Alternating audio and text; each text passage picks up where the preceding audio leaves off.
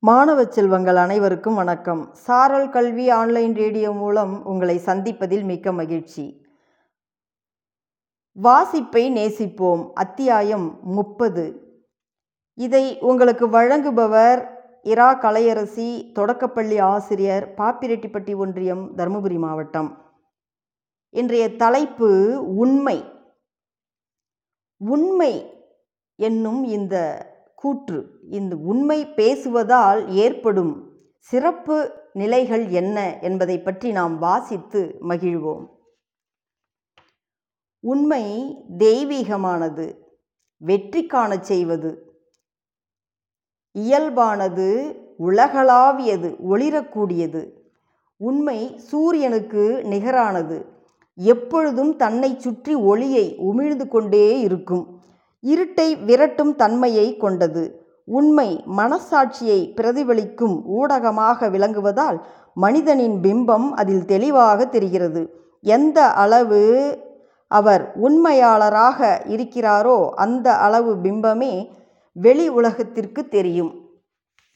உதாரணமாக அவர் நூறு சதவிகித உண்மையாளர் என்றால் அவர் ஒரு முழு மனிதனாக உலகிற்கு தெரிகிறார். இதில் மாற்றம் உள்ளதெனில் அந்த அளவிற்கு மனித உருவம் தெரியாமல் அந்த பகுதி இருட்டாகவே தெரியும். உண்மைக்கு எப்பொழுதும் உயர்வுண்டு உண்மையே என்றும் வெல்லும் உண்மையை கடைபிடிப்பவன் நீதிமான். அவனே வாழ்வில் ஏற்றம் காண்பான். புறம் தூய்மை நீரால் அமையும். அகந்தூய்மை வாய்மையாற் காணப்படும் என்கிறார் திருவள்ளுவர். அதாவது நம் உடலை நாம் நீரால் தூய்மைப்படுத்தலாம். ஆனால் உள்ளத்தை தூய்மைப்படுத்த உண்மையையே பேச வேண்டும். உள்ளத்தில் உண்மை இருந்தால் தீமையான குணங்கள் அகன்றுவிடும். எனவே வாய்மை என்னும் விளக்கால் அக இருளை அகற்றலாம். கோப்பர்னிக்கஸ் என்னும் விஞ்ஞானி சூரியனை மையமாக வைத்து பிற கிரகங்கள் சுற்றுகின்றன என்று ஆராய்ந்து கூறினார். ஆனால் அவருக்கு மேலதிகாரியாய் இருந்த டைகோ பிராகே தாலமியின் கருத்தில் நம்பிக்கை வைத்து பூமியை மையமாக வைத்து கோள்கள் இயங்குகின்றன என்று கூறினார். இந்த இரண்டு கருத்துக்களுக்கும் இடையே பல காலமாக போட்டி இருந்து கொண்டே இருந்தது. டைகோ பிராகே தம் கருத்தை நிரூபிக்க பல சான்றுகளை திரட்டிக் கொண்டிருந்தார். ஆனால் என்னே அதிசயம்! அச்சான்றுகள் அனைத்தும் கோப்பர்னிக்கஸின் கூற்றுக்களை அல்லவா மெய்ப்பிக்க உதவின? இதன் மூலம் உண்மை என்றும் வெல்லும் என்பதை அறியலாம். வாய்மை பேசுவது ஒரு தவம். அதற்கு சாட்சிகள் தேவையில்லை. பொய்மைதான் தன்னோடு சாட்சிகளையும் சந்தர்ப்பங்களையும் கூட்டிக்கொண்டு அலைந்து கொண்டிருக்கும். உண்மையை பேசினால் ஒருபோதும் துன்பம் நேராது. மனதோடு பொருந்தி உண்மையை பேசி வாழ்வது தான தவம் செய்வதை விட மேலானது. வாய்மையால் என்றும் உயர்வு பெறலாம். உள்ளத்தால் பொய்யாது ஒழுகின் உலகத்தார் உள்ளத்துள் எலாம் உளன் என்கிறார் வள்ளுவர். அதாவது பொய்மையில்லாத உள்ளம் உடையவன் உலகில் உயர்ந்தவர் உள்ளத்தில் என்றும் இருப்பான்.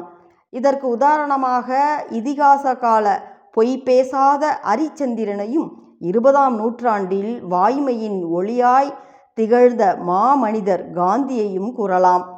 உண்மையின் பாதை சற்று கடினமானது. ஆனால் அதில் பயணிக்க ஆரம்பித்தால் சுகமாக இருக்கும். பல சுமைகள் நம்மை விட்டு அகலும். எப்பொழுதும் நிம்மதியாய் இருக்கலாம். இதனால்தான் பாரதியாரும் பொய் சொல்லக்கூடாது பாப்பா என்று கூறினார். வாய்மைக்கும் பொய்மைக்கும் எப்பொழுதும் போட்டி உண்டு. ஆனால் என்றும் வாய்மையே வெல்லும் என்பது உறுதி. மகாராஜா அரிச்சந்திரனின் கதையை நாம் அனைவருமே அறிவோம். மனதை சமாதானப்படுத்தி கொண்டு ஒரே ஒரு பொய் அவர் கூறியிருந்தால் மாட மாளிகையில் ராஜபோகத்தில் அவரும் அவரது குடும்பமும் வாழ்ந்திருக்கலாம். ஆனால் இந்த வசதியான வாழ்க்கை அந்த காலகட்டத்திலேயே முடிந்துவிடக்கூடியது. பிறரால் நினைவு கூறப்படாமல் சாதாரணமான நபரை போல் விடப்பட்டிருக்கும்.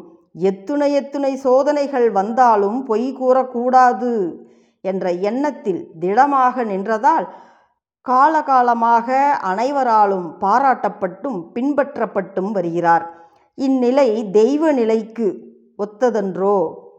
வாழ்க்கை வசதிக்காக உண்மையை விட்டு கொடுப்பவன் கீழ்த்தரப்பட்ட மனிதனாவான் என்ற உண்மையை வரும் சந்ததியினருக்கு உணர்த்திய மகான். ஆகவே உண்மை ஒரு மனிதனை தெய்வ நிலைக்கு உயர்த்தும் என்பதில் சந்தேகமில்லை. அரிச்சந்திர மகாராஜா கதையை நாடகமாக கண்ணுற்ற அண்ணல் காந்தியடிகள் தானும் உண்மை கூறுவதையே சிறந்த கொள்கையாக கொள்ள வேண்டும் என்று உறுதி கொண்டு இறுதி வரை உண்மைக்கு உறவு கொடுத்து வந்தவர். இவர் வாழ்வில் நடந்த நிகழ்வுகள் இன்று வரலாறாக போற்றப்படுகிறது உண்மையாகும். உண்மையால் எதிரியை வென்று உரிமையை நிலைநாட்டிய அகிம்சாமூர்த்தி அவர். மாணவர்களே உண்மை பேசுவதால் இந்த உலகத்தில் நாம் அறிமுகப்பட்டவர்களாக மேலோங்கியவர்களாக திகழ முடியும் என்னும் கருத்து இந்த கூற்றிலிருந்து நாம் அறிந்து கொண்டோம். மீண்டும் ஒரு நல்ல தகவலோடு சந்திக்கலாம். நன்றி.